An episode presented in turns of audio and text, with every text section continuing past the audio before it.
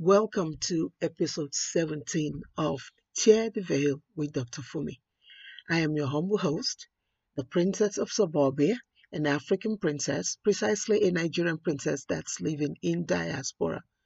I'm a board certified psychiatric mental health doctor of nurse practice with community clinics in Arizona, USA. I'm also a Johnson & Johnson Nurse Innovation Fellowship. I'm often called your life ambassador and your compassionate trauma care maestro, and author of 16 best-selling books. Again, welcome, welcome, welcome, welcome to episode 17, where we're going to be talking about character. Character in America is on trial. We have hashtag Biden and hashtag Trump face off. But the truth is, America needs healing, not division. As an African princess that's living in diaspora, an African immigrant, and an American citizen as such, I have been fortunate to enjoy both worlds. I have experienced the good, the bad, and now the ugly, and I really mean ugly, of both worlds. Coming to America was a very difficult decision for me. But the truth be told, I was not suffering in Nigeria, but I wanted a better opportunity. Today, America is in deep crisis. America, my beloved America, is truly in an incredible amount of crisis. And the whole world is watching. And some taking an event from her playbook of violence. In other words, some other countries, like my own country, Nigeria, is taking uh, something out of the book of violence. In America, we're looking at violence. We're looking at cruel criticism of one another. We're looking at social injustice our failed effort at containing COVID 19, and of course, leaders, mm-hmm, leaders who are masquerades, or need I say, excuse me, clowns pretending to be leaders. The sad part is the fact that they are actually having a group or groups of people of their like minds people that are carrying along the torch. On today's show, America, a global community at large, let's talk about our character as nation. When we are going to wake up and when are we are going to get up from our slumber and when do we do the right thing? So come on in and let's talk about the face off we have been experiencing in America. Do you really think America needs more division or healing? Again, I welcome you aboard this ship called Tear the Veil with Dr. Fumi. This show is where recovery and wellness flow. We bring practical tools to help you leap from trauma to recovery by rewriting your life stories and re engineering your legacies. So tonight I got to watch some um, news platforms. And as I watched, there was one particular um, expert that was interviewed at one of the uh, very, very um, popular networks. And as he began to speak, there was this word, this phrase that came to me. Our character is on trial. The character of America, what made America great. Can I say that again? What made M A D E, not make, what made America great was its character. America was never perfect. because we all know the social injustice that have been going on for eons. But yet, America had character. And the character of America began, always began with their leadership. Because frankly, our leaders represent us. What our leaders do that the world see is usually what they say America is. So if we have or we vote in a character or a leader that has character, if we vote in a leader that has a even toned voice, if we vote in a leader that is powerful and yet not divisive, guess what? The world will say America is not divisive. If you are a corporate person and you head, you are the head of that corporate organization, what you do on the outside, how you are represented, how you represent yourself on the outside, is going to be a complete, a hundred percent, in fact, a thousand percent representation of that organization that you represent. So when we look right? And many of the successful corporations, many of the successful organizations in America, every time we talk about those organizations, we always start off by talking about their leaders, right? We talk about Microsoft. We talk, right, about mm, Mac. We talk about all these organizations Facebook. And every time we mention them, we talk about their leaders. This is the same way in politics. So that when you are talking about America, you are essentially talking about our leaders, starting with, that's right, Trump, President Trump. So that when President Trump is out there doing his thing, he represents us when president, when it was Obama, when he was there, he represented us. When Reagan was on there, people looked at us through the eyes of Reagan. When Bush was there, people looked at America through the eyes of Bush. And so, what am I saying here?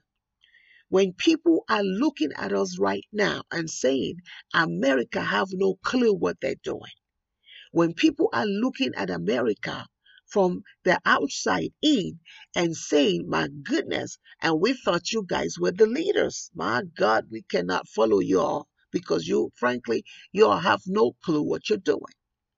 When the world is looking at America and saying, I thought you were world leaders, and now we're actually lagging behind. When they're looking at us and saying, gee, you guys don't even get your act together. You can never get your act together. When they are looking at America and say, my goodness, what kind of spirit is on your right now? What kind of division is on your right now? What kind of mess is this? What kind of chaos is this? Guess what? It's because of leadership. Because whatever the leaders present to the world is what they see. Whatever the leaders present, whichever way the leaders work, is how they're going to say America is. So we have a situation now where Biden faces, right? Trump. There's a face off between that. And I'm telling you, the difference is huge. I am not talking about politics today. I'm just talking. This is just me, an African, yeah, an African immigrant, just talking. And it's amazing how you see the difference in how we present things. It's amazing how you, how we see how America has suddenly become some, something. Yeah something that people from the outside look and say, you know what? And we thought we wanted to be a part of this. It is a shame. It is shameful when our leaders start acting like clowns, when our leaders start spewing out lies, when our leaders open their mouth, and I said leaders, I'm not saying one particular leader, but I'm talking about leaders open their mouths and they spew out seven sentences, and out of those seven sentences, six and three quarters of it is absolute lies. We have a situation where leaders are now desperate to hold on to the uh, to their titles. They're desperate to hold on to the seats because they feel like they are God's gift to mankind. We have leaders that don't want to leave and will do absolutely anything and everything to hold on to something that they were not even born with. Frankly, you got it from somebody else. So you know that there will be times where you will have to let go so that somebody else can do it. We have leaders, masquerades, who are masking their own insecurities, who are sociopathic, who are narcissistic, who are sadistic, and yet, yet, yet, yet, yet, yet, they have groups of people. And sadly, some of them, majority of them, are my Christian brothers and sisters who have this tunnel vision about what they think America should be or who they think America should serve. They have taken the Bible out of context and forgetting that even in the church, even in the church, there are people that are struggling with their sexuality. Even in the church, there are leaders who are struggling with their sexuality. There are leaders who have, yeah, that's right, who have committed abortion before. There are leaders in the church who have been raped by their brothers, who have been raped by their oh, fathers, who have been left pregnant ah, by their fathers. We've got to get it right. We've got to get it right, y'all. Voting somebody who is an autocratic, voting somebody who is sadistic, voting somebody who is narcissistic because you want to make sure you get control over the rights of a, of a woman's body. I don't think that's what God wants. I don't think that's what God wants. Don't get me don't get me wrong. Don't get me wrong. I'm not necessarily for abortion. I'm not necessarily right for same-sex marriage. But the truth be told is that this is what life is now. These issues are not going away. People that are involved in these issues are not going away. And they have a right to live on earth just like you do. For those of my sisters who've been molested, I have sisters that I know. And when I say sisters, I, I don't mean my blood sisters. I'm just talking about sisters that I know that were impregnated by their uncles. Hmm. Can we get this right? How would you look at something that is so, so wrong and you say because that person says, Oh, I'm pro life, then because of that, you're going to ignore all the atrocities. You're going to ignore all the division that this person is causing and you're going to say, This is the right person.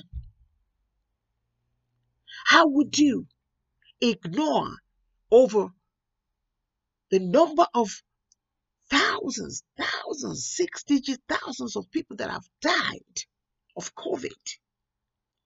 And you say, well, this person is just going to bring our economy together. But here's the thing, here's the thing, here's the thing. Will there be an economy without people? When, as America, got into a point where we are so self centered now, to each his own. And frankly, if your family is not hit by COVID, personally, we have people that just don't give a rat's about other people because, after all, they have not personally experienced it. And and speaking about personal experience, you know, I sit back and I watch our president, how they said he had COVID. And for me, as a board certified mental health doctor of nurse practice, with people that I see that have COVID, I have to wonder.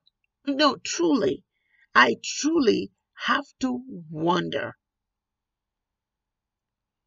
I don't know. I truly have to wonder if he truly had COVID. Perhaps he had something else, maybe a strain that wasn't really COVID. Because there is nobody that I know on the face of this earth that have been through it, really been through it, and came out and are changed. So, I want to leave it at that. Until next time, be inspired, be motivated, be of sentimental value. Understand that you are the hero in your life stories. Do not allow anybody to write or rewrite your story. You are your own legacy. The world needs you. This show is where recovery and wellness flow. Until next time, see you and God bless. Bye bye.